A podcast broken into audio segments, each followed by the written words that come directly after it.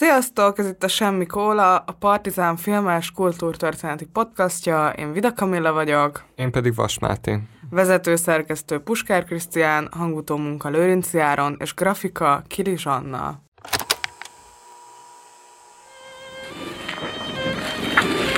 Te, nem azt mondtad, hogy egy temetés lesz? Az lesz a saját temetésünk, arra jöttünk. Komolyan?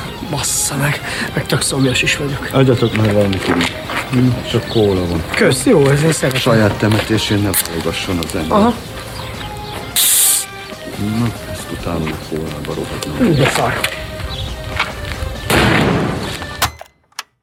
A mai adás témája a halál. Hát szó lesz a halálfélelemről, a gyászról, meg az öngyilkosságról is, de amúgy előtte egy kicsit beszéljünk arról, hogy milyen a halál és a média viszonya. Közhely, hogy egyébként a tudatipar folyamatosan így mások halálával bombáz minket, és tulajdonképpen ez egy érzéketlenné tesz minket a szenvedés iránt. Viszont ezzel együtt a nyugati társadalomban azt is látjuk, hogy borzasztóan tabusítva van a halál, és megszűnőben vannak a rítusok, és a haldoklás is általában az egészségügy fejlődése miatt zárt, steril kórházakban történik meg, nem pedig az ember otthonában, nem tudom, a közössége tagjai között. De van egy nagyon érdekes eset, nem is olyan régről, ahol nagyon jól látható, hogy a halál tabusítása és a halál iránti érzéketlenség hogyan tudott ilyen nagyon furcsa módon összekapcsolódni. 2018-ban Logan Paul aki egy nagyon népszerű amerikai youtuber, elment abba a híres japán öngyilkos erdőbe, ahol sokan szoktak öngyilkosok lenni, ott túrázgatott, közben ezt nyilván videóra vették, és amúgy az még bizarabbá tette a helyzetet, hogy egy ilyen sárga Pikachu sapkát viselt. Aztán egyszer csak a túrázás közben belebotoltak egy fáról lelogó akasztott férfi holttestébe, és itt így nem szakad meg a felvétel, hanem látszik, ahogyan a youtuber szinte extázisba jön, és gyakorlatilag műsor gyárt abból, hogy ott lóg a fán egy halott. Brutális egyébként az arca, hogy az izgalom meg a zavarodottság rendezi át így vonásait, ahogy így vigyorog, és így örül annak, amit találtak. És ja, nem hiszem, hogy jó ötlet lenne így pszichologizálni őt, meg ezt már elég sokan megtették a közösségi médiába, hogy ő biztos pszichopata, meg minden, de azért annyit megemlítenék, hogy mennyire domináns a platform logika, mindig valami nagyobbat, valami meghökkentőbbet kell gurítani. Már látod magad előtt, hogy ehhez milyen thumbnailt fogsz tudni hozzárakni, vagy ilyen indexképet a, a videóhoz. Folyamatosan tornálsz fel az inger küszöböt, hogy te tudj érvényesülni, és hogy ez még egy ilyen esettel szemben is érvényes, és hogy ez dominánsabb, mint az, hogy gyakorlatilag elérzékenyülj, hogyha egy ilyen esettel találod magad szembe. Szóval nem akarom mosdatni sem egyébként Logan paul de hogy igazából amit ő itt képviselt, vagy amit ő itt tett, az egy durvább és dominánsabb rendszernek a tünete, ami szerintem egy ilyen nagyon tanulságos történet volt, hogy ha valaki meglát egy halottat, akkor itt nem arra gondol, hogy egy halott, hanem hogy ez egy kellék a videóba. Másik szerintem nagyon izgalmas téma az a halálbüntetés. Hazai médiában és politikában folyamatosan feljön, szinte minden évben vagy két évente az a kérdés, hogy legyen-e halálbüntetés vagy nem. És az általában olyankor szokott történni, hogyha történik valamilyen brutális gyilkosság vagy valami olyan bűncselekmény, ami miatt az embereknek a dühe ezt újra témává teszi. Például 15-ben meggyilkoltak egy 20 éves kaposvári trafikost, és akkor Orbán Viktor egyébként bejelentette, hogy napirenden kell tartani a halálbüntetés kérdését, mert tényleges életfogytiglannak nincs elég visszatartó ereje. És 2002-ben a Móri bankrablás után szintén azt nyilatkozta Orbán, hogy meg kell fontolni a halálbüntetés visszaállítását, és meggondolta magát. Ugyanis egyébként korábban ellenezte a halálbüntetést, ami azért tényleg nagyon érdekes pont a Móri kapcsán, mert ott például pont egy hibás ítélet volt, szóval elég kemény lett volna, hogyha az állam akkor mondjuk megölte volna azokat az elkövetőket, akik valójában nem követték el. De egyébként Rogán Antal 2004-ben megszavazott egy nemzetközi egyezményt, ami a halálbüntetés teljes eltörléséről szólt. 2015-ben viszont már ő is azt hangozhatta, hogy ismét vitázni kell erről, mert a magyaroknak nem volt lehetőségük a halálbüntetésről dönteni, mert az alkotmánybíróság törölte el tulajdonképpen. És nagyon érdekes, hogy ezzel amúgy Rogán Antal egy platformra került Horn Gyulával, mert 1996-ban szintén azt mondta, hogy érdemes lenne népszavazást népszavazást tartani a halálbüntetés visszaállításáról, és hogyha erre sor kerülne, akkor ő igennel szavazna. És nagyon érdekes, hogy Horn Gyula ekkora halálbüntetés képviselte, viszont Vastag Pál az akkor igazságügyi miniszter nem győzött szabadkozni, hogy Horn ezzel nem a kormány álláspontját közölte, hanem magánemberként nyilatkozott meg, és ma már így elképzelhetetlen lenne, hogy a miniszterelnök bármi olyat állítson, ami, ami egyben nem a kormány álláspontja. Valójában azt is kezdjük lassan elfelejteni, hogy az állam és a kormány nem ugyanaz. De térjünk vissza a halálbüntetésre, mert amúgy Jakab Péter is visszatért rá 2023-ban, amikor volt ugye nemrég ez a tragikus rendőrgyilkosság, újság itt Budapesten kirakott Jakab Péter egy posztot, és szám volt, hogy nyomjon egy lájkot, aki visszaállítaná a halálbüntetést, és dühös fejet, aki nem. A lájkok nagy többséggel nyertek. Szóval, ami nem sikerült Hongyulának, Jakab Péternek összejött, lett népszavazás a, a halálbüntetés kérdésében, de azt is tudjuk egyébként, hogy a 2010 utáni új alkotmányozáskor a Fideszen belül komoly viták zajlottak róla, hogy visszaállítsák a halálbüntetést, de különböző jogi kényszerek hatására ez nem történt meg. A mi hazánk az teljes erőbedobással támogatja ezt a politikai célkitűzést, videókban fejtegetik, hogy milyen haszna lenne ennek, és nagyon vicces, mert második József alatt egy rövid időre eltörölték a halálbüntetést, úgyhogy van progresszívebb erő Horn Gyulánál és Torockai Lászlónál, úgy hívják, hogy Habsburg birodalom. Az is érdekes, hogy az ilyen kamupártok is nagyon sokszor a halálbüntetés kérdését elő szokták venni, mert ugye látszik, hogy a nép körében népszerű dolog, és nincs túl nagy költsége ezt képviselni. Akik ezt a podcastot hallgatják, azok tudják, hogy a Partitánon pár évvel ezelőtt egy nagyon színvonalas film készült a rablópártokról, vagy más néven kamupártokról, és ott is szó van arról, hogy az a az SMS nevű kamupártnál egy olyan férfit vettek rá arra, hogy a kampányban támogassa őket, meg a halálbüntetés mellett álljon ki, ami az ő programpontjuk, akinek korábban brutálisan meggyilkolták a fiát, szóval, hogy itt át lett verve ez a férfi, aki egy elég kiszolgáltatott helyzetben volt. Igen, látszik ez a tendencia, hogy egész országot megrázó gyilkosságok után így feltámad a vita a halálbüntetés körül, és nagyon sok kutatás szerint a lakosság több mint a fele, amúgy nem csak Magyarországon, hanem a régió más országaiban is támogatják a halálbüntetés visszaállítását. Szóval az, hogy az állam nem ölhet, ez egy kisebbségi álláspont, ami számomra így tehát, hogy egy nagyon kevés olyan dolog van, amit így nem tudok értelmezni mások politikai nézeteiben. Még az ilyen olyan dolgokat is képes vagyok így racionálisan megérteni, amikkel végletekig nem értek egyet, és így amúgy is rá vagyok kényszerülve arra, hogy így folyamatosan racionalizáljak, meg így folyamatosan ezeket a velem ellentétes véleményeket próbáljam a gondolkodási térképemen elhelyezni, de hogy számomra teljességgel bizarr dolognak tűnik, mint hogyha valaki így az lenne a mániája, hogy a répát így lilára fesse, és így úgy agya meg, vagy nem tudom. Tehát, hogy így el nem tudom képzelni, hogy amilyen erkölcsi, amilyen gyakorlati, amilyen minden típusú költsége, kockázata van a halálbüntetés visszaállításának, és mennyire nulla szinten lehet vele bármit is nyerni, hogy ez, ez mégis hogyan akarhatják emberek, vagy miért, ez számomra itt teljesen nonsens. Tehát, hogy bárki, aki ilyet képvisel politikai erőként, én ezt így egyáltalán nem, nem tudom komolyan menni. Tehát, hogy alapvetően amúgy általában ezt ö, olyan erők képviselik Magyarországon, akik egyébként keresztény alapon szokták levezetni a saját politikájukat, ez a kereszténységgel sem. Tehát, hogy szerintem ez, de tudom, hogy ez egy ilyen nagyon rossz, meg egy ilyen nagyon ilyen snob álláspontnak tűnik, vagy ilyen felsőbbrendű álláspontnak tűnik, de én így 2023-ban egyszerűen nem tudom értelmezni azt, hogy hogyan lehet a halálbüntetést így bármilyen szempontból egy jó megoldásnak gondolni.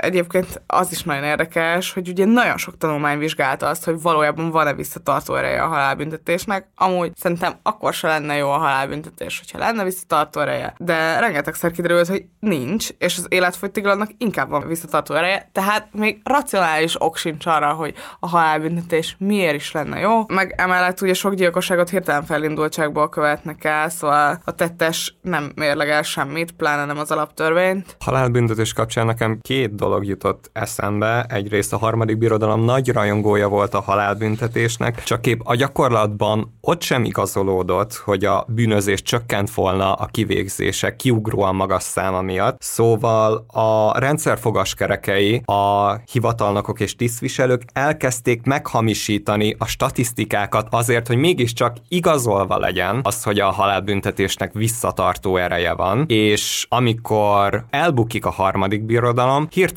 pedig a német politikusok közt megnő azoknak a száma, akik pedig ellenzik a halálbüntetést. És ez részben azért történt, mert a régi rendszernek a hívei próbálták megvédeni a társaikat a biztos haláltól, ugyanis a háborús bűnöknek az elkövetése miatt rengeteg esetben halál járt. Hirtelen már nem volt annyira üdvös és hasznos a halálbüntetés. Másrészt pedig egy nagyon elterjedt közhely, ami egyébként nem igaz, vannak igaz közhelyek, de ez pont nem az, hogy a késő középkor ókorban és a kora újkorban a kivégzések kivétel nélkül úgy zajlottak le, hogy a nép vérre szomjazva mulatott azon, hogy a hóhér teszi a dolgát. Ugyebár a keresztény kultúrkörön belül Jézus is úgy halt meg a kereszten, mint egy bűnös akkoriban, és a hatalommal szembeszálló mártírok pedig felidézték ezt a történetet. Szóval egyik történet magában rejtette a másikat, és amikor a bűnösöket elítélték a késő késő középkor folyamán, szóval akasztások, kerékbetörések mentek végbe nyilvánosság előtt,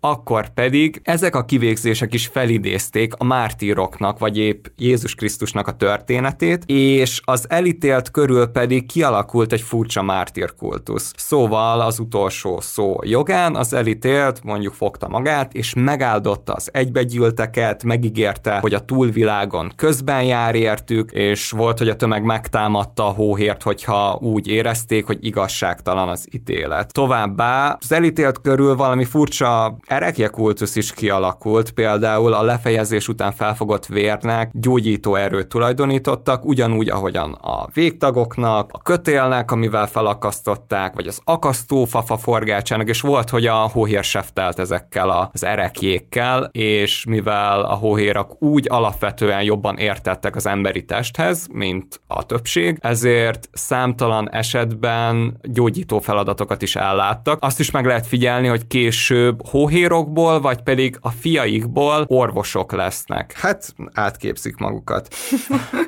Mint a régi orosz tanárok angol tanárnak. Igen, tényleg. Az, hogy miért halunk meg, az mindig kérdéseket ébresztett az emberekben, és Epikurosznak, egy ókori görög filozófusnak pedig az volt a mondása, hogy nem kell félni a haláltól, hiszen ameddig mi létezünk, a halál nincs jelen, amikor pedig a halál megérkezik, mi nem vagyunk többé. ez jó duma. Jó, de azért ez egy kicsit megbonyolítja azt, hogy mások halálával meg igenis számolnunk kell, szóval nem egyedül létezünk egy nagy fehér semmiben, hanem végig kell néznünk, és szembe kell néznünk azzal, hogy a szeretteink is például eltávoznak, és azért az emberekben pedig már igen-igen korán kérdéseket ébresztett az, hogy miért hal meg mindenki. Ha átnézzük a természeti népeknek a mítoszait, akkor szemet szúrhat, hogy ezekben a történetekben az ember eredeti állapota sokszor a halhatatlanság, aztán jön egy fordulat, és színre lép a halál.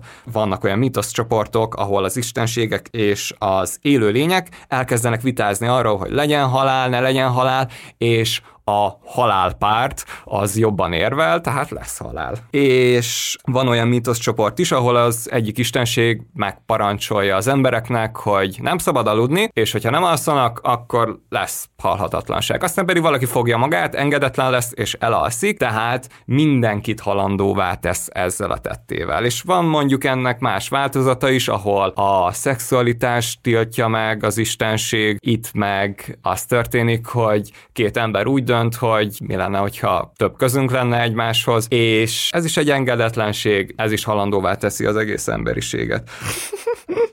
Nagyon jó volt ez az eufemizmus, mi lenne, hogyha több közünk lenne egymáshoz. Ami nekem a személyes kedvencem, az pedig az a mitoszcsoport, ami szerint az emberek úgy vedlettek régen, mint a kígyók, és volt egy anya, aki pedig miután újra megfiatalodott, azzal szembesült, hogy a gyermekei nem ismerik meg őt, és ezért szomorúak és folyamatosan sírnak. És annyira megsajnálta a gyermekeit, hogy a régi öreg bőrét visszavette magára, tehát megtörte ezt a hagyományt, és ezzel megint csak oda lett a halhatatlanság.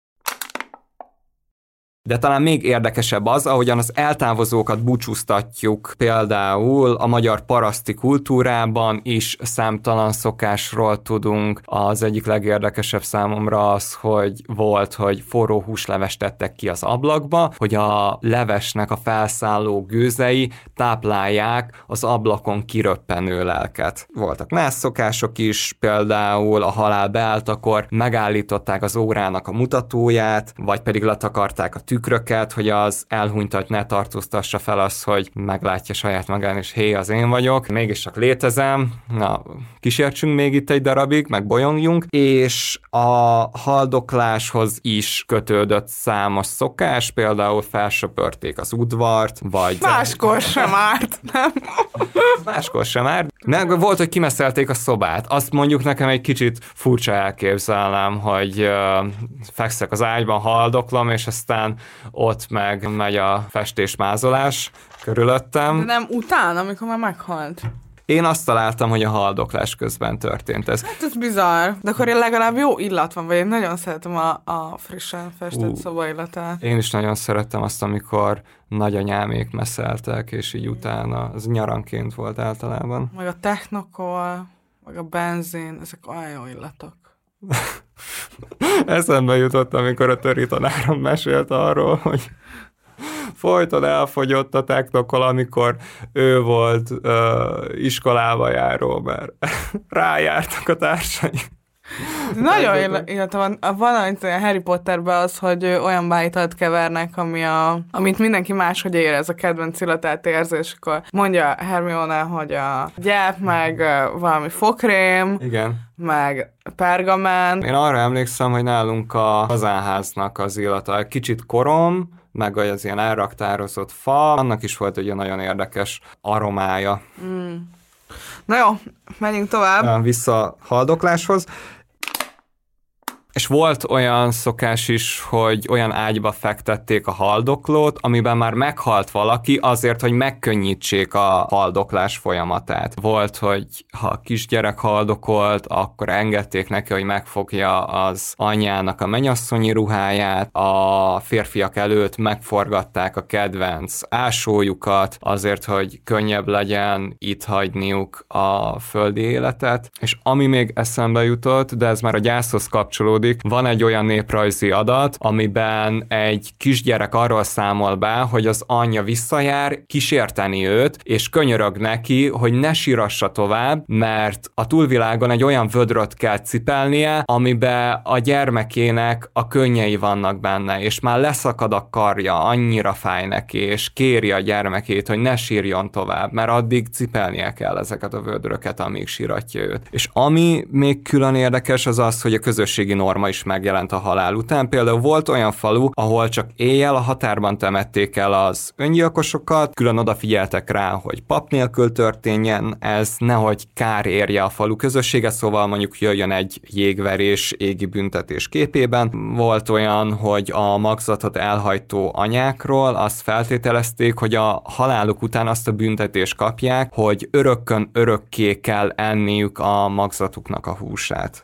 Ha visszatérünk a gyerekekre, meg a halálra, elég érdekes, hogy a jelenlegi tudásunk alapján az van, hogy a gyerekek eleinte úgy gondolkodnak a halálról, mint ami esetleges dolog, és 9 éves kortól már gyakrabban gondolnak rá úgy, mint ami egy elkerülhetetlen dolog, és ami mindenkivel be fog következni. És aki egészséges, annál általában az egyéni lét vége a távolban jelenik meg, aki pedig neurotikus, az lehet, hogy egyébként mindennapos fenyegetésként gondol rá. Szóval a haláltudat állapot az nagyjából 9 éves kor körül alakul ki, de ez nem azonos a halálfélelemmel. Az utóbbinak inkább köze van olyan gyermekkori élményekhez, mint az elhagyás, az egyedüllét, bármiféle ilyen sérülés, vagy a büntetéstől és a bezártságtól való félelem. De ugye ott van a másik dolog a halálfélelemmel szemben, a halál megvetés, amikor valaki folyamatosan kockáztat, a fiatalok esetében ugye ott van a határfezegetés időszaka, mennyi szert tudok bevinni a szervezetembe, vagy milyen hülyeséget tudok még megcsinálni úgy, hogy ezt megúszszam. Egyébként ilyen kulturális evolúcióval foglalkozó kutatók közül van, aki úgy érvel, hogy az ilyen határfeszegetés például a fiúk esetében nem tudatos módon, de a jó gének mutogatásáról is szól, hogy aki sok kockázatot vállal és bírja a terhelést, az valószínűleg több, mint egészséges. Ez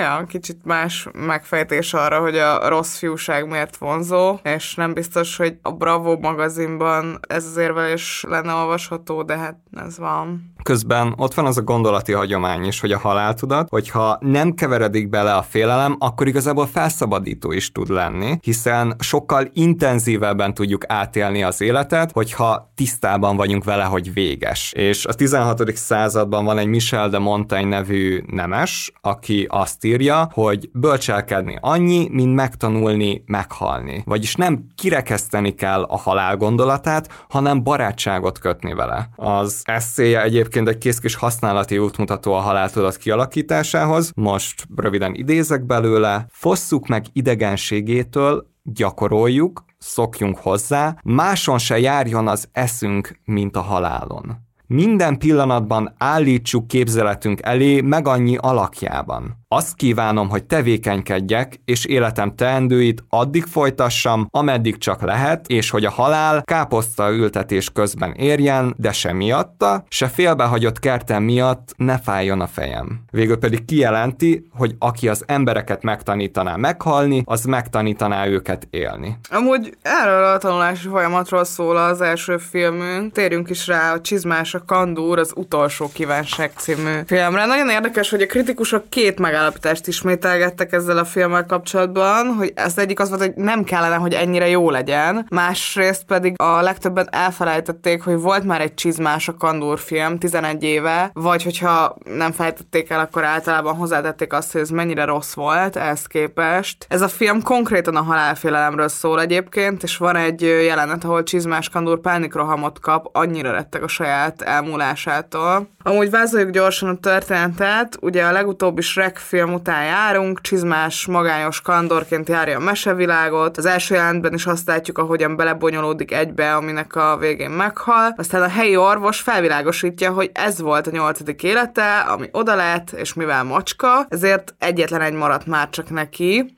kiderül ebből, hogy csizmás az a kockázatvállaló típus, aki vagy azért, hogy a génállományát mutogassa, vagy másért, de a határfezegetéssel töltött éveknek köszönhetően leamortizálta magát, és annyira nem törődött a saját handóságával, hogy elpocsékolt nyolc életet, ezzel pedig feldühítette a halált, aki egy farkas képében jelenik meg a filmben, sarlóval a kezében akarja a kilencedik életét elvenni csizmásnak, és a halál nagyon érdekes, hogy egyszerre bosszantja, hogy őt semmibe vették, de azt is állítja, hogy ezen a megvetésen túl a kandúra saját életével sem törődött, amíg Csizmás kandúr egész életében kizárta a tudatából, hogy egyszer meg fog halni, és nem kötődött senkihez, legalábbis saját egóján kívül, addig a halál betoppanásával eluralkodik rajta a halálfélelem, tehát egyik szélsőségből csúszik át a másikba. Amúgy nagyon érdekes, hogy a filmekben hányféle módon tud megjelenni a halál. Szóval ott van a hetedik pecsét, leginkább egy idős holdvilágképű hivatalnokra emlékeztet, akinek az az egyetlen mániája, hogy egyenlő bánásmódban részesítsen mindenkit. Élő vagy? Jó, akkor te is meghalsz. Kb. ennyiben összefoglalható a munka filozófiája,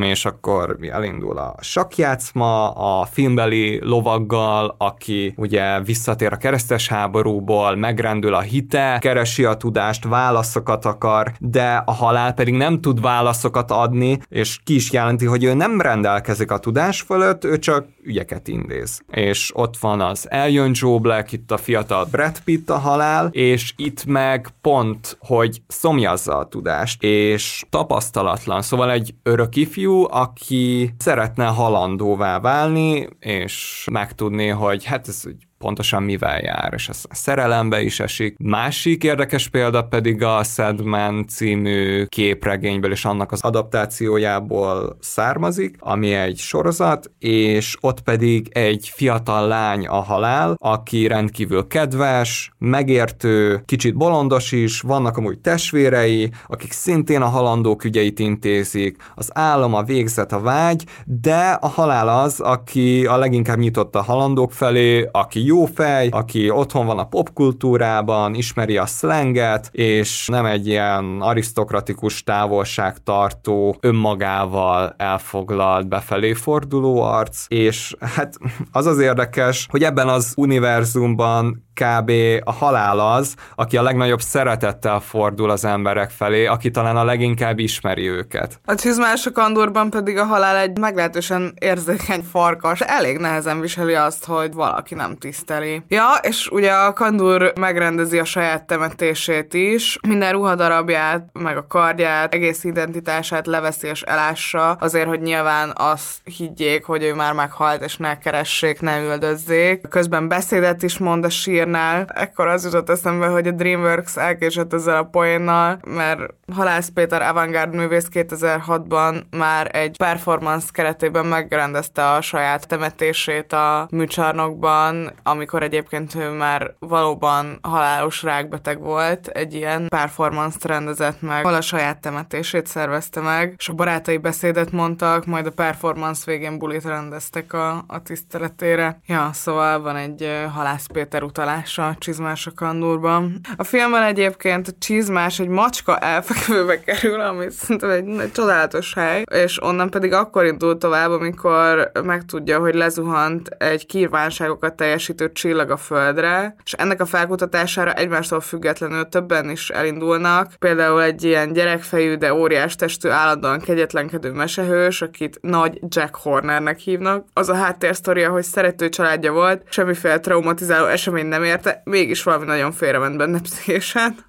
Ez amúgy akkor derül ki, amikor egy olyan tücsök ül a vállán, akinek az a varázs képessége, hogy bárkiről morális ítéleteket tud hozni. Amúgy nekem ez az ítélkező tücsök volt az egyik kedvenc karakterem.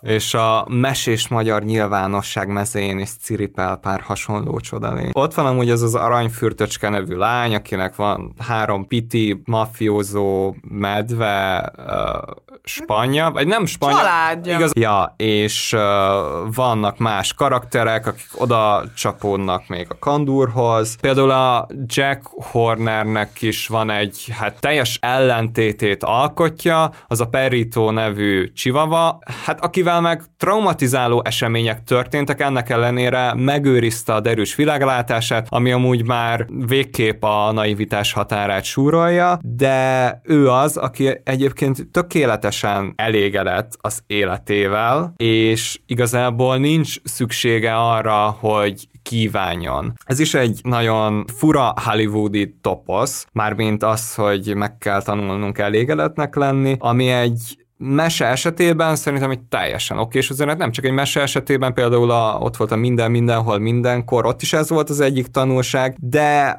nekem azért fura ez, mert szerintem nagyon sokan szívesen lennének elégedettek akkor, hogyha a gazdasági társadalmi berendezkedés mondjuk hagyná nekik. Én most így arra gondolok, hogy rengetegen arra vannak szocializálva, direkt vagy indirekt módon, hogy teperjenek, nyomassák még, meg. Hát de pont ez az, hogyha folyamatosan azt az üzenetet kapod, hogy teperned kell, hogy elégedett lehess, és fogyasztanod kell ahhoz, hogy elégedett lehess, mivel hogy a, ugye a fogyasztás a cél, ezért ez egy soha véget nem érő játék, tehát hogy soha nem tudsz annyit fogyasztani ugye a tudatipar szempontjából, hogy azzal te elégedett tudjál lenni, különben nem fogyasztanál többet. Nem? Persze, de azt, hogy elégedetnek kell lenni, még azt is tulajdonképpen termékek képében fogyasztjuk el ezt az üzenetet is. És most nem, nem akarok egy ennyire erőltetett érvelést hozni, hogy na, a csizmás a kandúr, az egy termék, na, minden, mindenhol, mindenkor az egy termék. Jó, azért ott, hogyha valami nem volt benne, abban a filmben, akkor az annak a lehetősége, hogy ez akkora siker lesz, amekkora siker lett. De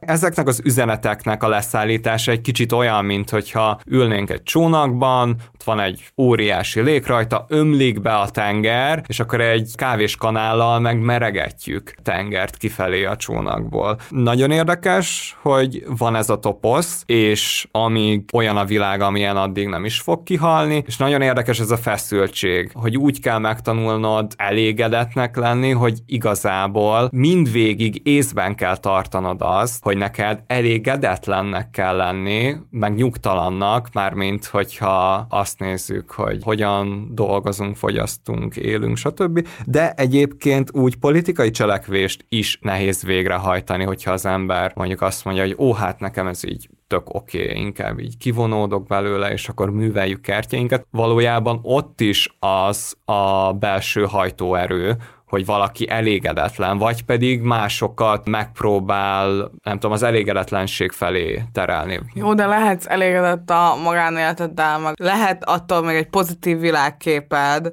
hogy azt gondolod, hogy politikai változásra van szükség, és ebbe erőt fektetsz be, szóval, hogy... Ja persze, ennek megvannak a maga metszetei, meg nyilván ott vannak a határvonalak is. Szóval ez össze is mosódik, de hogy közben meg külön is kell választani azért.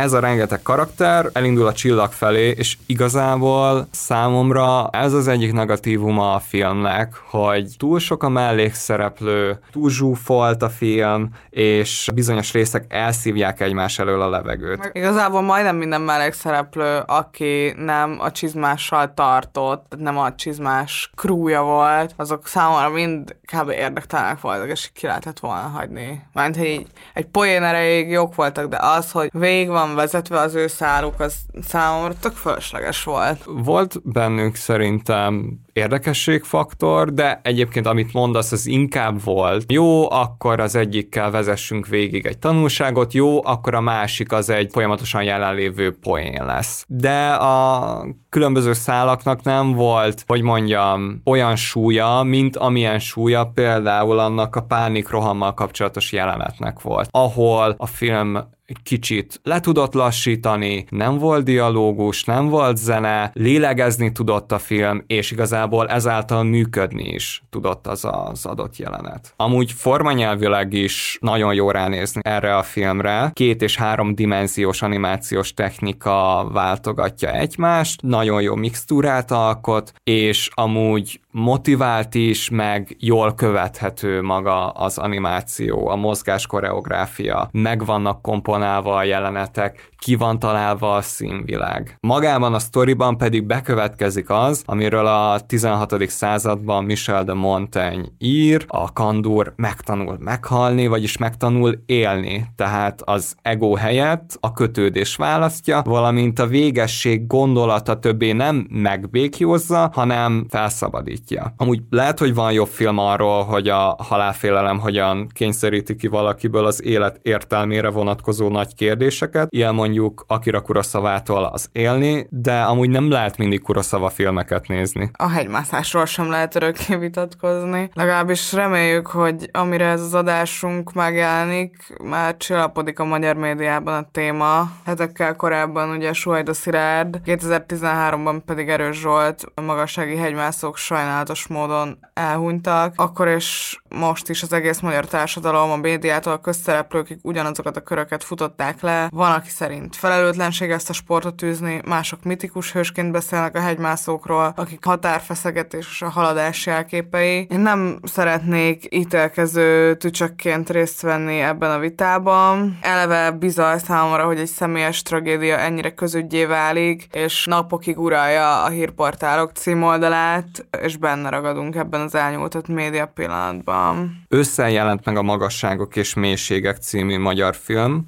Erről fogunk most beszélgetni. Ebben a Kancsencönga felé tartó erős volt meghal, az alkotók mégsem róla beszélnek, hanem a családjáról, hogy mi történik velük ezután. A forgatókönyv gerincét pedig a feleségének, Stercer Hildának az interjú kötete szolgáltatja. Egyébként Stercer maga is hegymászó volt, és ahogy kiderül a filmből, és nagy esélye lett volna arra, hogy még sikeresebb legyen, mint mondjuk a férje, de lemondott a sportról akkor, amikor anya lett belőle. Ugye két gyerekük született. Többféle jeleneten keresztül ismerjük meg Erős Zsoltot, és mindegyik egy kicsit árnyalja az ő jellemét. Látjuk szükszavú szerelmesként, és akkor is, amikor azt mondja a feleségének, hogy a hegyekben más törvények uralkodnak, és hogyha úgy alakulna, akkor ott hagyná Stercert, hogy mentse az életét. Egyébként az is érdekes, amikor egyszer táborállításkor rászól a feleségére, hogy ne hisztizzen, és csinálja tovább. És ez a konok tetrekész attitűd pedig átragad a gyászoló feleségére is, aki pedig rászól a felkavarodott gyermekére, hogy ne hisztizzen, egy erős embert nem sír, apa nem sírna, és egyszerűen nem engedi, hogy rajta látszódjon a fájdalom, ezáltal a gyermekének is tulajdonképpen megtiltja azt, hogy gyenge legyen. De egyébként pont az a lényeg, hogy az nem gyengeség, amikor fájdalmat érzünk egy felmérhetetlenül nagy veszteség után. Igazából a gyász valamilyen szempontból logisztikaként van bemutatva. Ugye a Stercer az belekerül egy robotpilóta üzemmódba, nem akarja megengedni magának, hogy kibillenjen, hogy térdre kényszerüljön, hanem ellenáll. És ebben az önszigorban örökön, örökké nem lehet élni, és azt követjük végig, ahogyan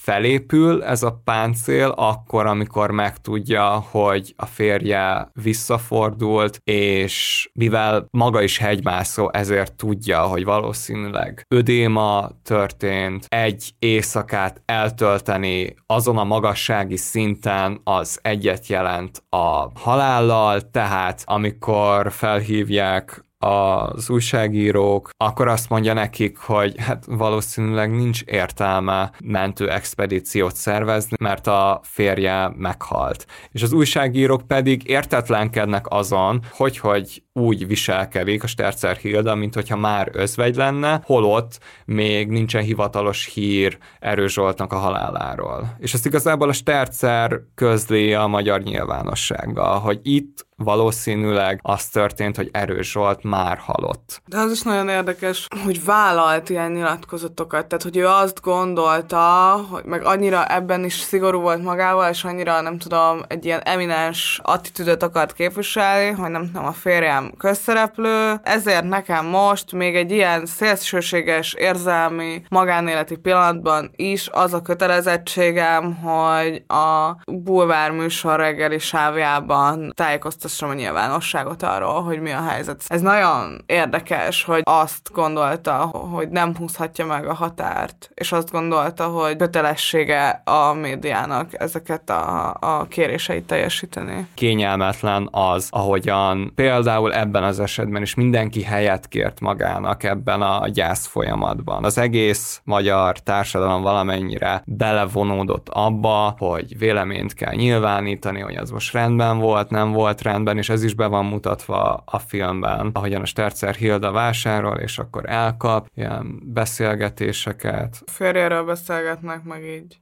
Igen, igen, hogy jaj, felelőtlen volt, stb. Az van, hogy a Stercert is számon kérik, hogy hogy nem jól gyászol, hogy nem mutat elég fájdalmat. Ugye ez részben azért is történt, mert ő is hegymászó volt, és ezért tudott tényszerűen beszélni arról, hogy mi történt, és az valahol még nyomasztóbb, hogy tudod, hogy mi a legvalószínűbb eshetőség, ennek ellenére a média pedig arra kér, akár indirekt módon, hogy te reménykedj, és maradj benne abban az állapotban, hogy bármikor beléphet, a férját hazatérhet, megmenekülhet, stb. Szóval ez igazából még a gyásznál is rosszabb, amikor benne ragadsz abban, hogy akár a média média, akár a társadalmi nyomás nem engedi neked azt, hogy valakit elengedj, aki elment. Amúgy van egy olyan jelenet sor, ami meg ellentétpárt képez azzal, hogy a stercert számon kérik azért, mert hogy nem jól gyászol. Van egy nyilvános megemlékezés, talán egy kultúrházban,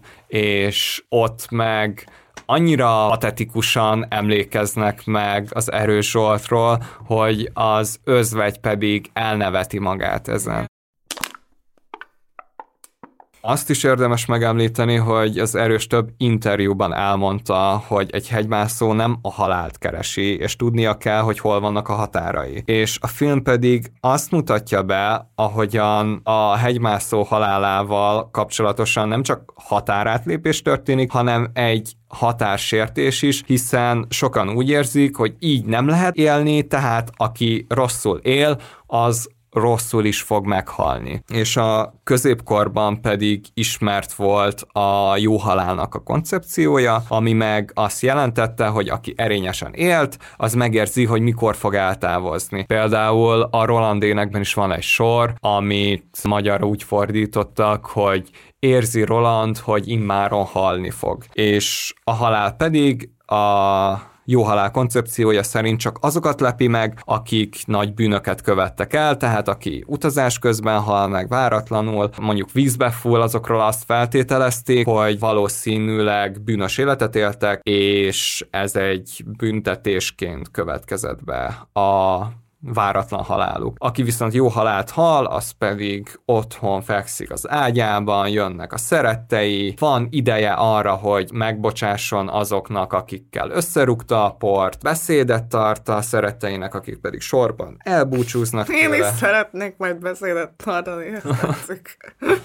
Ja, hát előre a jó halálért. Ebben a filmben meg egy idézőjeles módon egy rossz halál történik, és annak az utóhatásait követjük végig, és az, hogy a gyász hogyan szorongatja Hildát és a lányát, az pedig be van mutatva azzal is, hogy megváltozik a filmnek a képaránya, elkezd szűkülni folyamatosan, nyomja őket össze ez a bezártság élmény, ahogyan a gyász passzírozza az embert. Ez meg ellentétben áll azzal, ahogyan indul a film, egy hegyvidéki panorámával, ahonnan nagyon sok mindent be lehet látni, és ott ugye a hegyen ketten vannak fent, erős Zsolt és Stercer Hilda. De a film az inkább arról szól, hogy Hildának le kell jönnie a gyász nevű hegyről. Amikor eldöntöttük, hogy ez a film is helyet fog kapni a mai podcastban, akkor még nem volt azzal kapcsolatban semmiféle hír, hogy Suhajda expedíciója közben bármiféle probléma lenne. Ez egy szomorú és furcsa egybeesés.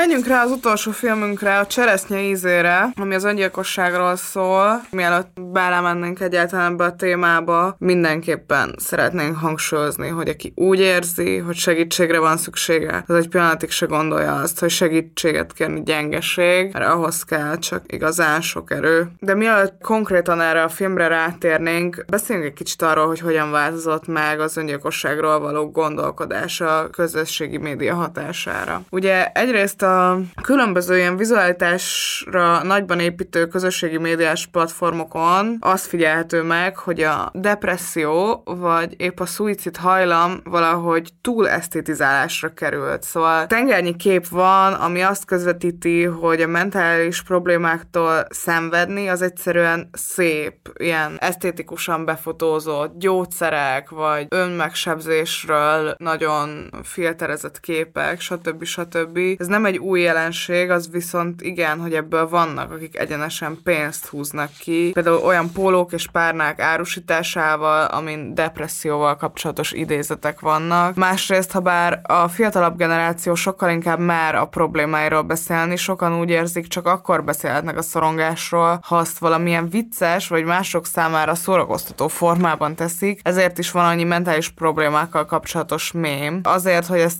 az is el tudja képzelni, aki nem fogyaszt ilyen mémeket, hoztunk egy hanganyagot, amit a Mézga Géza Apokalipszis Szekta nevű oldal készített. A zenés mém címe az, hogy valami nincs rendben, hallgassunk most meg belőle egy részletet.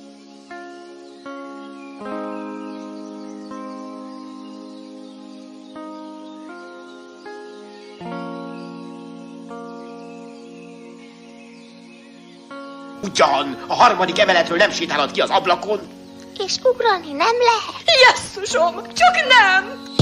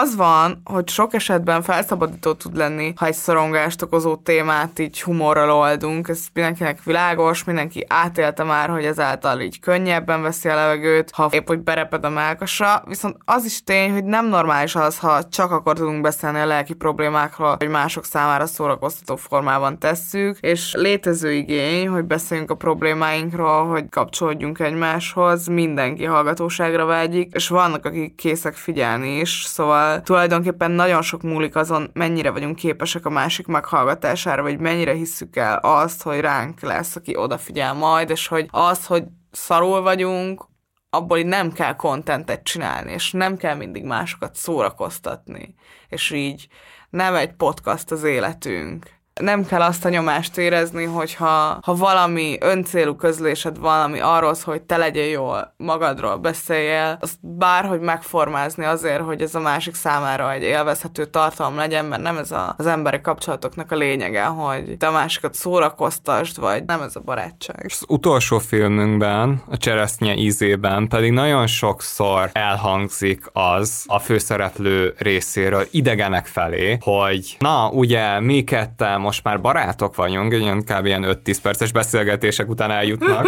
erre a konklúzióra. Amúgy erről az jutott eszembe, hogy amikor kis óvodás gyerek voltam, és mentünk nyaralni a fürdőkbe, mondjuk Gyulára, én így mindig azt csináltam, hogy bementem a gyerekmedencébe, unatkoztam kb. két percig, majd így oda mentem a hozzám legközelebb eső gyerekhez, és így azt mondtam neki, hogy szia, leszünk barátok. és akkor általában mondták, hogy igen, amúgy egyszer volt, hogy nem, Mórahalmon, és utána ezen annyira megsértődtem, hogy utána harcolni kezdtünk el a medencében egymással, és üldöztük egymást, de igazából az is jó volt, mert az volt a lényege annak, hogy leszünk-e barátok, hogy ezen a délutánon együtt töltjük ezt a délutánt, és csinálunk közösen vicces dolgokat, hogy ne kelljen egyedül ülnünk a medencében. De mi mi lett a harcnak a kifutása? Hát semmi az, hogy így üvöltöztünk a medencébe, meg egymás fejre ugráltunk, meg így belőztük egymást a csúszdánál. Aztán egy ponton amit szóltak a szüleim, hogy gyerek is rájön, menjünk ebédelni, vagy gondolom. Fegyverszünet. Ja, uh, amúgy nagyon jók ezek a párórás haverságok fürdőkben gyerekként. Uh, emlékszem arra, hogy Tiszaföldváron volt, hogy össze-vissza rohangáltunk a melencék körül, és én meg estem egy iszonyatos nagyot, de tényleg bekómáltam tőle. Nem, lát, nem tudtam kinyitni a szememet. És uh, ott egyrészt a párórás haver, ott magyarázott hozzám, hogy mit tudom én, ne röppenjen el a lelkem, a nem tudom hova, és... és nem az... rakta ki a húslevest az ablakba? a, a lángost. Fokhagyma gőzött szádosod felfelé. De ennek egy lángost most... Uff. Hát, hm, kicsit még vagyonosodni kell hozzá. És aztán meg jött az úszómester, és akkor ő is ott mentorált engem, hogy ennek is van egy olyan pozitív része, hogy megvolt az a uh, hogy mondjam, az a típusú felszabadultság, amiben ja, ez így belecsúszott, az, hogy én is elcsúsztam. Na. De amúgy nekem volt egy olyan fürdős barátnőm, akivel utána tök sokáig megmaradt a kapcsolat, és leveleztünk, és egyszer el is hívott a születésnapjára. Egy olyan, aki, akivel fürdőbe ismerkedtem meg, amúgy Sárváron, a Sárvári fürdőbe. Micsoda networking.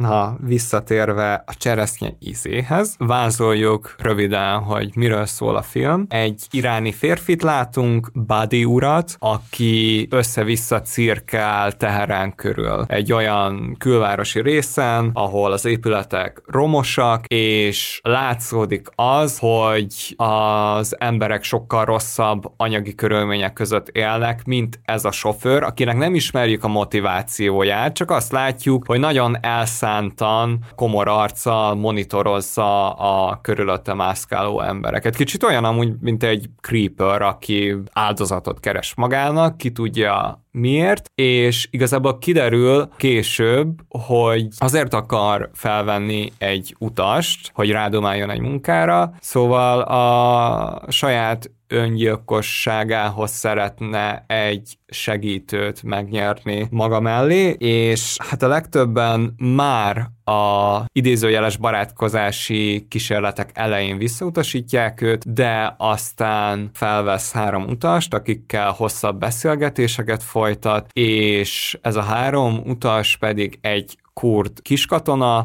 egy afgán menekült, aki papnak tanul egy helyi egyetemen, és van még egy török preparátor. És mindegyik nemzetiségnek van jelentése a filmben, ugyanis ezek az emberek kisebbségiek Iránon belül, ugye a sofőr meg a többségi társadalomhoz tartozik, aki kisebbségi, abban az élni akarás munkál, a többségi társadalomhoz tartozó sofőr pedig hát nagyon elszántan akarja kioltani a saját életét. És amúgy nagyon bulli a csávó, tehát hogy így az utasai vissza akarják utasítani, vagy kipróbálnak bújni ebből, hogy rávegye őket, hogy segítsenek neki az öngyilkosságába, akkor ilyen csószor ilyen megalázó lesz velük, meg nagyon manipulatív. Nagyon érdekes színe, és nagyon nagy skálán tudja az érzelmi manipulációt működtetni, tehát hogy rengeteg különböző technikát alkalmaz arra, hogy hogyan próbáljon belebullingolni valakit ebbe a sztoriba. Emlékszel, mit mond a kurd kis katonának? Amit mond? Hát te kurd vagy, neked bátornak kellene lenned. Aztán gyere és dobjál rám 20 lapát földet, akkor, hogyha tényleg meghaltam, mert egyébként olyan egyességet akar kötni, hogy egy jelentős pénzmennyiséget fog átadni annak, aki vállalja, hogy hajnalban megnézi, hogy ő ugye befeküdt, benyugtatózva az előre megásott sírba a hegyek között, és kiáltsa el a megbízottja kétszer az ő nevét. És ha nem válaszol erre, akkor rakjon rá 20 lapát földet. Ha pedig válaszol, akkor pedig segítse fel. Igen, és ez is nagyon érdekes, hogy erről szól a film, hogy valójában ez a kérés nem azt jelenti, nem azt kéri, hogy lök le a hegyről, hanem azt kéri, hogy ha netán mégse halok meg, akkor segíts. Valójában az van, hogy ez egy ilyen feltételes öngyilkosság, hogy, vagy hogy most ki hogy értelmezi, de hogy, de hogy számomra nagyon mondásos az, hogy nem egy konkrét öngyilkossági cselekményben kér segítséget, hanem abban kér segítséget, hogy ha mégsem sikerül neki, akkor a visszajövetelbe, vagy a, az újra életben, levésbe segítse őt a másik. Szóval nagyon, nagyon izgalmas szerintem. És az is érdekes, hogy nem úgy akar kiszállni az életből, hogy nagyon látványosan, hogy búcsú levél meg, úgy megyek el, hogy mindenki szembesül vele, mindenki látja, hogy én elmentem, hanem úgy akar elmenni, hogy nyoma se maradjon. 20 lapát föld, Teheránnak a határában, egy olyan hegyvidéken, ahova senki sem jár. Igazából azt látjuk, hogy sorban kiviszi az embereket erre a helyre, és ott próbálja megdumálni őket. Tehát a Kurt kiskaton azt halára rémült tőle. 24 órát gyalogolt hazúról, és azt hitte, hogy akkor na, most ugye lakta nyára egy pár perccel hamarabb eljut. De ehelyett meg ugye azt érzékeli, miközben így folyton majdnem bealszik, hogy, hogy valami nagyon sötét ügybe próbálják őt belerángatni, és ráadásul tényleg ott van ez a, ez a negédesség, hogy ah, katona vagy? Én is voltam katona, azok voltak a legjobb idők az életem. Ennek a srácnak meg, nem tudom, 20 testvére van, de hogy minden esetre azért nem azért lett katona, mert hogy ez egy epizód az ő életében. Lehet, hogy egy kiugrási lehetőség, lehet, hogy egy kényszerűség, de hogy valószínűleg az életük azért más vágányon fog haladni, azért azt érzi a néző néző, meg azt is, hogy ennek a népcsoportnak más a viszonya az irániakhoz képest, és ugyanezt érezzük egyébként az afgán papnövendéknél, hogy megy az iraki háború, az afgánoknak meg menekülniük kell, és máshogy vesznek részt ebben a konfliktusban, más dolgokat szenvednek el, mint az irániak. Ez a egyetemista pedig nem rémül meg attól, hogy itt valaki öngyilkos akar lenni, hanem elkezd érvelni az életben maradás mellett. Ja, ilyen vallási alapon. Igen, igen, korámból vett idézetekkel, hogy itt az van írva, hogy ezt nem teheted meg, és ezért kérlek, ne tedd meg. És ezen meg ugye kiakad a sofőr, hogy figyelj, hogyha tanácsadásra van szükségem, akkor majd keresek valakit, aki nem egyetemista, hanem van végzettsége, idősebb tapasztalatabb, és majd, majd vele leülök. Nekem két kezedre van szükségem, meg a lapátot, húsz lapát föld. De hogy az is nagyon érdekes, hogy senki nem akarja átverni, hogy nem merül fel senkiben, abszolút át lehetne verni. Tehát, hogy azt mondod neki, hogy persze, megkapod a pénzt, és a végén nem mész oda, és nem rakod rá a földet. Valójában elfuthatsz a pénzzel, gyakorlatilag olyan brutál nagy kockázata nincs is nagyon, hogy átverd ezt a pasast és elkér tőle a pénzt, aztán pedig ne vegyél részt. De egyébként azt látjuk, hogy mindenki különböző módokon van rossz helyzetben, mármint, hogy nem derül ki, hogy ez a fickó miért akar öngyilkos lenni, de ő is rossz helyzetben van, valószínűleg inkább lelkileg, mint anyagilag, de hogy akikkel találkozik, azok meg általában anyagilag is hát eléggé lent vannak, de még az a fickó sem akar beszállni mellé, aki a külvárosban nejlonzacskókat gyűjt, és az ebből megkeresett pénzt pedig a családjának utalja tovább. Szóval aki ilyen helyzetben van, ő sem akar részt venni ebben a cselekményben, nem tudja meg, hogy itt öngyilkosságban kell segítkezni, de érzi, hogy itt valami nem okés. Ja, hogy ez egy kicsit sötét helyzet van, igen. De a harmadik utas, ugye, aki végül elfogadja a pénzt, az is egy nagyon jó karakter, török preparátor, aki ugye azért fogadja el a pénzt, mert nagyon beteg a fia, és egy hosszú monológ során igyekszik eltéríteni a sofőrt a szándékától. Előad egy sztorit arról, hogy fiatalon ő is öngyilkos akart lenni, most amire ugye nem lehet tudni, hogy igaz vagy nem, de ez ebből a szempontból nem is feltétlenül lényeges. Az van a sztoriban, hogy kiment éjszaka egy cseresznyefához, hogy felakassza magát, de habozott, és már érett volt a gyümölcs a fán, úgyhogy megkóstolt egy cseresznyét, majd még egyet, és addig evett, amíg fel nem jött a nap, majd amikor a fa alatt gyerekek mentek el, megkérték rá, hogy rázza meg nekik a fát, hogy ők is tudjanak enni a cseresznyéből.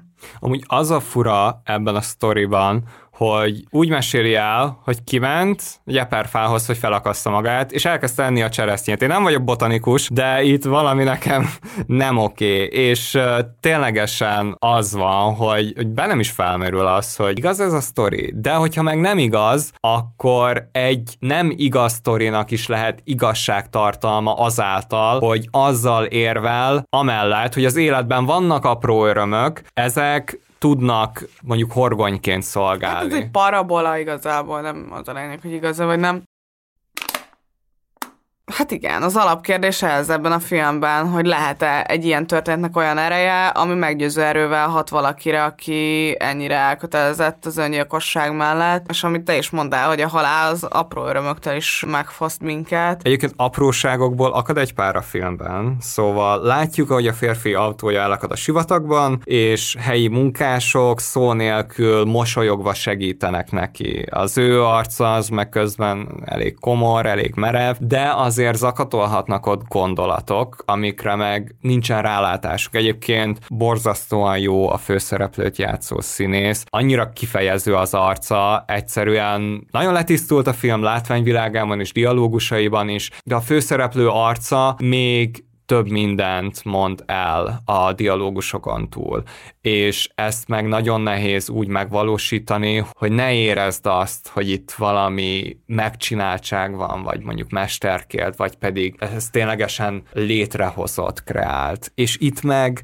nincs erről szó. És visszatérve az apróságokra, például amikor felveszi az afgán fickót, annak van egy szerette, aki biztonságőr, és ő pedig teát ajánl neki. De erre meg nemet mond, meg van egy fiatal pár, az megkér, hogy fényképezze le őket, látunk egy naplamentét is, ami meg ugye rímel arra a napkeltének az említésére, ami a török preparátornak a sztoriában szerepel. Közben meg ugye itt az öngyilkosság ugyanúgy logisztika, mint a magasságok és mélységekben a gyász, szóval egy elintézendő ügy, amikor az embernek egyrészt beszűkül, másrészt pedig töredékessé válik a tudata, mert ugye ez egy hétköznapokon kívül eső állapot, és aki öngyilkos akar lenni, ott meg ugye az is van, hogy igazából már két világ között bolyong abból a szempontból, hogy ha bár még testben életben van, de lélekben valahol máshol jár. És ott van még a filmben a táj is, ami egy külön szereplő. Kopár hegyekkel tarkított vörös-barna sivatagot látunk. Például van egy jelenet, ahol megáll egy kőfejtő mellett a Buddy úr, és azt látjuk, ahogy a törmelék omlik lefelé a hegyoldalon, és az árnyéka pedig rávetül a hulló kőtörmelékre, és ez a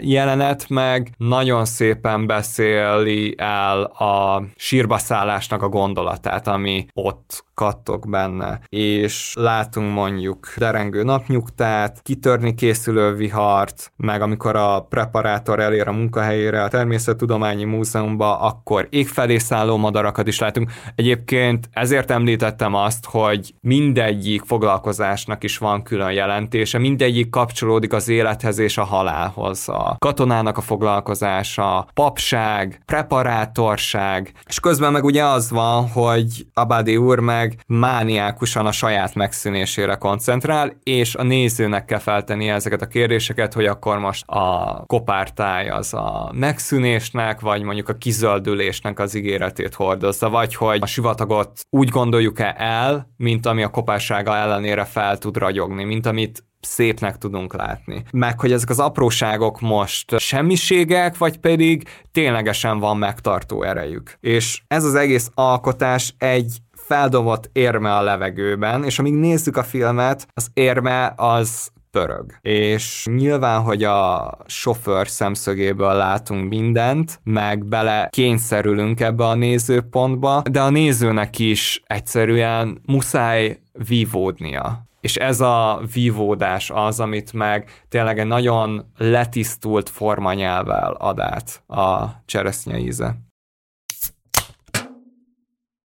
Beszélgessünk röviden irodalomról, az Utazás a Fudarakú Paradicsomba című novelláról, amit te mutattál nekem, Máté. Ez egy japán novella Inoue Yasushi-tól, ami tök jól mesél arról, hogy mennyire különböző módon tudunk viszonyulni a halálhoz. A történet egy tengerparti kostorban játszódik, ahol az a szokás, hogy a 61. életévét betöltő főpap egy szűk csónakban tengerre száll egy távoli sziget, vagyis a paradicsom felé. Szóval, hogy mondjuk ki, önként vállalja a hullámsírt. Később kiderül, hogy a kolostorban lehetőség volt arra, hogy a papok közül, akinek annyira erős a hite, tengerre szálljon, de ez nem volt általános. Az idős főszereplőnk korában pont úgy alakul, hogy néhány pap épp 61 évesen szállt tengerre, tehát a falubeliekben kialakult ez a hit, hogy ez egy hagyomány, és a jelenlegi főpap azt érzi, nem tehet úgy, hogy nem szállt tengerre, közben pedig felidézi azoknak az arcát, akiket ismert, és egykor tengerre szálltak. Volt, aki valószínűleg elmeháborodott volt, vagy más hitet akart adni az embereknek a tettével, és volt, aki egyszerűen csak az emberektől akart megszabadulni, mert már annyira depressziós volt, és volt, aki pedig azt hitte, ha eléri a paradicsomot, akkor vissza fog térni, és kigyógyul az összes betegségéből.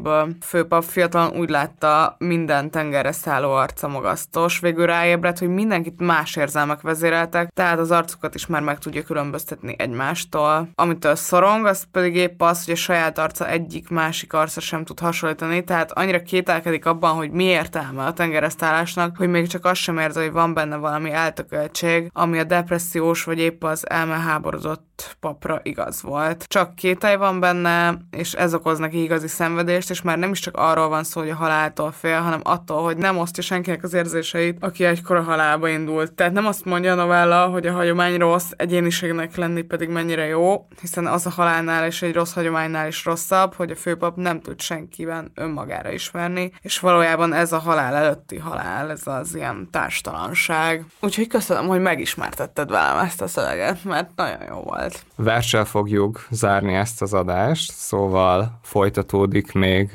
az irodalmi rovatunk, és hallgassátok meg Oravec Imrétől a megfelelő napot. Vékony, fátyolszerű, szűzhó. Éjjel esett, az elpiszkolódott régire szinte nincs szívem söpörni. Enyhült a hideg, megpuhult a levegő. A nap nem süt, de világosabb van, mint tegnap, mert feljebb húzódott a szürkeség, és ismét belátni a völgyet. Közel és távol senki, se a határban, se az úton, se fatolvaj, se járókelő.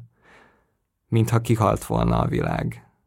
Csak a madáretető körül van némi mozgás, két széncinke veri kitartóan a megkaparintott napraforgó magot. Óvatosan nyitom, csukom az ajtót, nem akarok zajt csapni, még alszik kedvesem, jókedvűek a kutyák. Valahányszor kilépek az udvarra, mindig játszani akarnak velem. Rutinszerűen végzem teendőimet, jövök megyek a térben, könnyűnek és szabadnak érzem magam. Ilyen napon szeretnék meghalni. Hát véget ért ez az évad, most a halállal zártunk. Ha kíváncsiak vagytok, mi lesz a feltámadás tárgya, akkor támogassátok a Partizánt, és kövessétek a Semmi Kólát az Instagramon. Búcsúzunk most, de nem végleg, menjetek és élvezzétek a nyarat, egyetek egy lángost, csobbanjatok a Balatonba, jövünk vissza össze. Sziasztok! Sziasztok! Asszonyom, hát nem érted? Itt valami nincs rendben.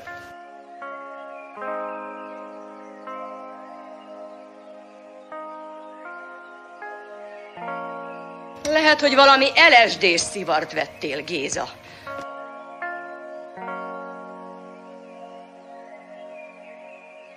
Beteges vízióid vannak.